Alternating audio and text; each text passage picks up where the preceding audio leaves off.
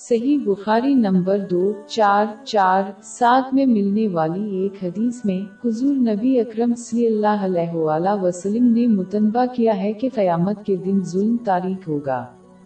اس سے بچنا بہت ضروری ہے۔ جیسا کہ قیامت کے دن اندھیرے میں ہوں کہ جنت تک پہنچنا مشکل ہو جائے گا۔ صرف وہی لوگ جن کو رہنمائی روشنی فراہم کی جائے گی وہ کامیابی کے ساتھ یہ کام کر سکیں گے۔ جبر بہت سی شکلیں لے سکتا ہے۔ پہلی قسم اس وقت ہوتی ہے جب کوئی اللہ کے احکامات کو پورا کرنے میں ناکام ہو جاتا ہے اور اس کی حرمت سے باز رہنے میں ناکام رہتا ہے۔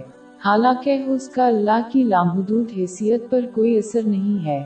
یہ شخص دونوں جہانوں میں اندھیرے میں ڈوبنے کا سبب بنے گا۔ سن ماجہ میں ملنے والی ایک حدیث کے مطابق نمبر چار، دو، چار چار۔ جب بھی کوئی شخص گنا کرتا ہے، ان کی روحانی قلب پر ایک کالی جگہ ہے۔ جتنا وہ گنا کریں گے، ان کا دل اندھیرے میں گھرا ہوگا۔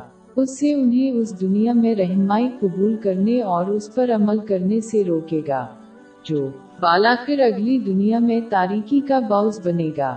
پاک طرح سے آئی چودہ۔ دیکھو یہ جو اعمال بد کرتے ہیں، ان کا ان کے دلوں پر زنگ بیٹھ گیا ہے۔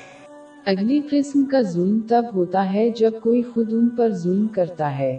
خدا کی عطا کردہ امانت کو پورا نہیں کرتے۔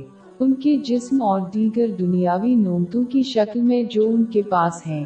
سب سے بڑا اعتماد کسی کا ایمان ہے۔ اس کو اسلامی علم حاصل کرنے اور اس پر عمل کرنے کے ذریعہ محفوظ اور مستحق ہونا چاہیے۔ ظلم کی آخری قسم وہ ہوتی ہے جب ایک شخص دوسروں کے ساتھ بد سلوکی کرتا ہے۔ اللہ ان گناہوں کو معاف نہیں کرے گا، جب تک کہ مظلوم کا شکار ان کو معاف نہ کرے، چونکہ لوگ اتنے رحم دل نہیں ہیں کہ ایسا ہونے کا امکان نہیں ہے۔ پھر قیامت کے دن انصاف قائم ہوگا، جہاں مظلوم کے نیک مال ان کے شکار کو دیے جائیں گے۔ اور اگر ضروری ہو تو مظلوم کے گنا ظلم کرنے والے کو دیے جائیں گے، اس سے ظالم کو جہن میں پھینک دیا جا سکتا ہے۔ صحیح مسلم میں ملنے والی ایک حدیث میں اس کی تنبیہ کی گئی ہے۔ نمبر چھ پانچ سات نو۔ لہٰذا ایک کو دوسروں کے ساتھ سلوک کرنا چاہیے۔ وہ کیسے چاہتے ہیں کہ لوگ ان کے ساتھ سلوک کریں؟